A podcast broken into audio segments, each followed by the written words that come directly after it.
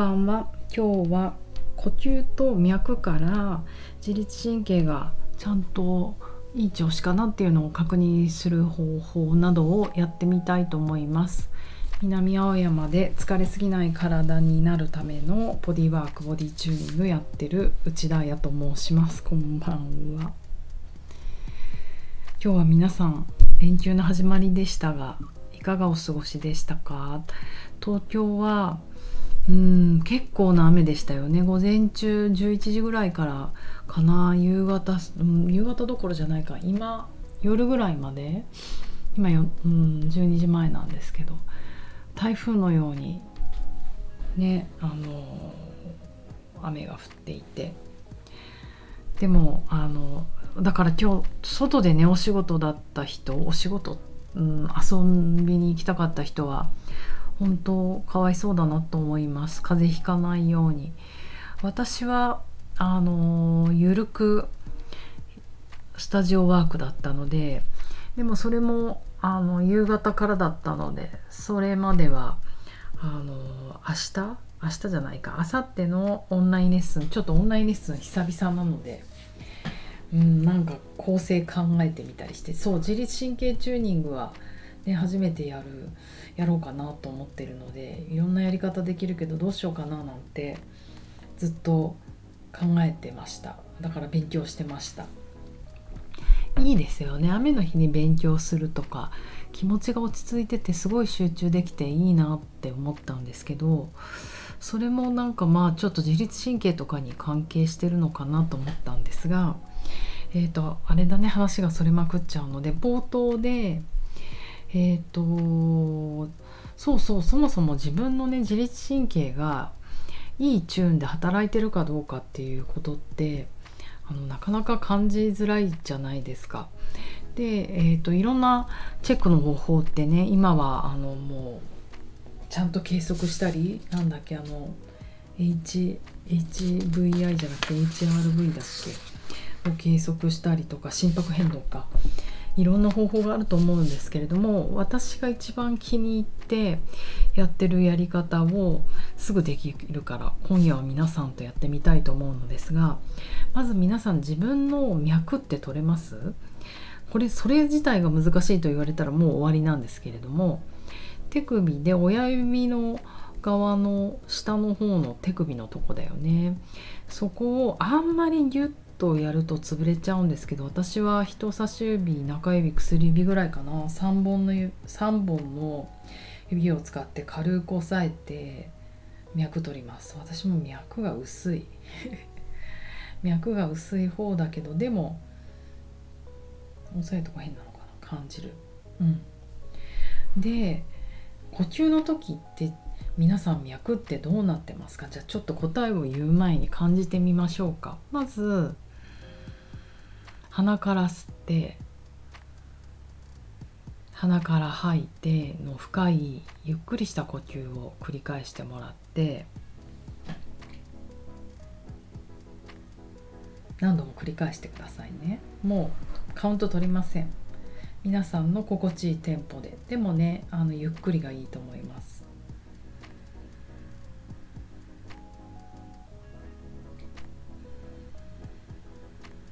それができたら今度は息を吸ってる時の脈と息を吐いてる時の脈に何か違いがありますか？吸った時に脈はどうなって吐いた時に脈はどうなっているか。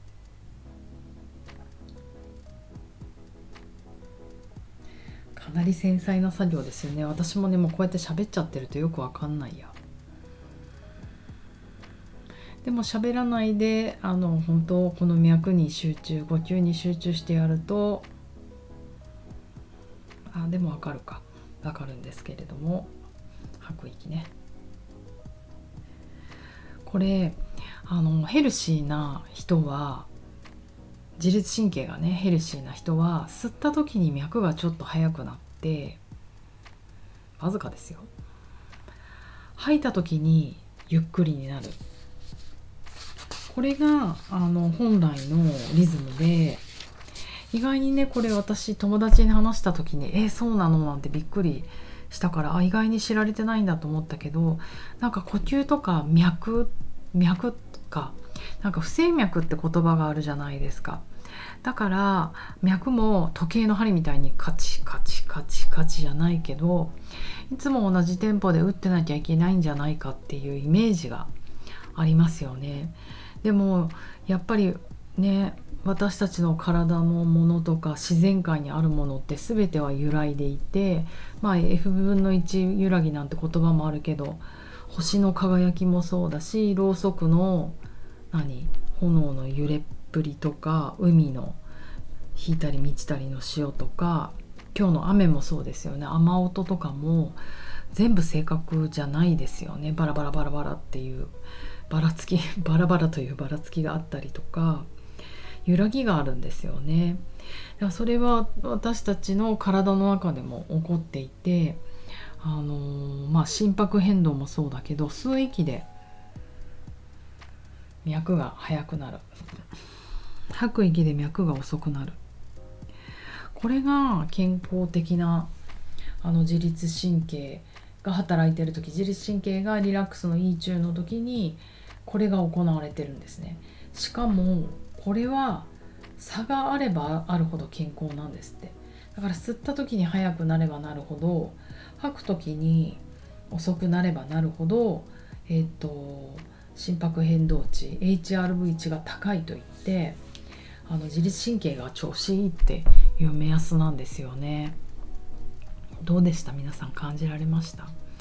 なんか私もこれ初めてやった時はうん何のこっちゃと思った。あんまり分かんなかったんですよね。まあその時 自律神経の調子が良くなかったのかもだけど。でもなんか今日雨の日だったしあのうん自分が結構一日リラックスして過ごせたので変化をすごい感じます。やった。ヘルシー。あの毎日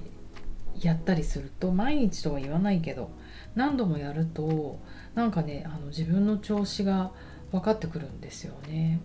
でこれを何に使ったらいいかというと今日もあのクライアントさんと話してて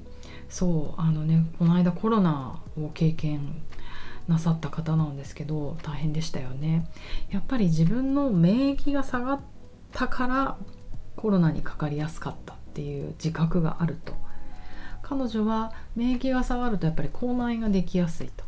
でその口内炎がやっぱできたなと思った時にコロナになっちゃったって言ってたのでやっぱりあの体調の変化ってもうじわじわちょっとずつあるですよね。だからこの私もその自律神経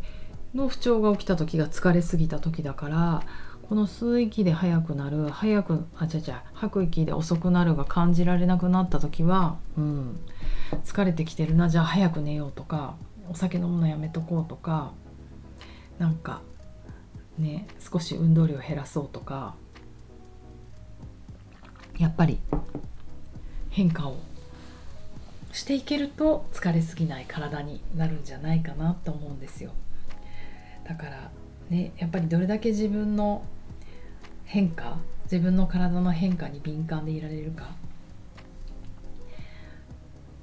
もちろんこうなんだろうあとは由来でいいっていうのを聞いた時に脈がすごく楽になったんですよね。私なんかよく不整脈とかあと著脈っていうので結構検査で引っかかっちゃっててまあそれはそれで悪いんですけれども不整脈怖いってなってるとこう規則正しく脈って打たなきゃいけないってこうそういう間違えた思考に、うん、すごいかつて昔はそう思ってたんですよ。もうそう思っただけで気持ちがキュッてしません？なんか規則正しくならなきゃいけないしっかりしなきゃいけないって思っただけで交感神経が優位になってドキドキしちゃったりするのでそっか人体も揺らいでていいんだ。いい時もあれば悪い悪い時もある体調が。うん。あの風邪立って引いていいと思うんですよ。そのずっと健康でいるとかずっと疲れないでいるっていうことは不可能なので病気になってることは問題じゃないと信じていてそれが治らなくなる。ことが問題。疲れすぎた体が疲れたまま戻らなくなることが問題なんですよね。だから病気になっても疲れても全然いいと思うのでそれがその揺らぎの感じでヒューって戻ってこれるといいんじゃないかなと思うとどうでしょう？ちょっとリラックスできたんでしょう？できたんじゃないでしょうか？日曜日にやるオンラインのチューニングクラスはこんな感じでまず皆さんにえー、っと神経系のね調子見てもらってあともう一個横隔膜呼吸がねちゃんとできてるかとかをチェックしてみたいなと思ってます。でその後にじゃあ自律神経ちょっと不調だなと思ったらねその不調だ不調だ終わりだと怒られちゃうのでじゃあ自律神経を調子よくするために腹側瞑想神経っていうのを上げるべきなんですよ。でそれを上げるような簡単なワークをお家でもすぐできるワークをやっていこうと思うのであの今からではエントリー全然間に合いますので興味がある人は初めての方も是非来てくださいとあなんかやだ。最後宣伝したら交感神経ちょっと上がっちゃった。リラックスしたまま寝たいと思ったので皆さんもごめんなさいね。宣伝して。ゆっくり寝てください。じゃあまた明日。おやすみなさい。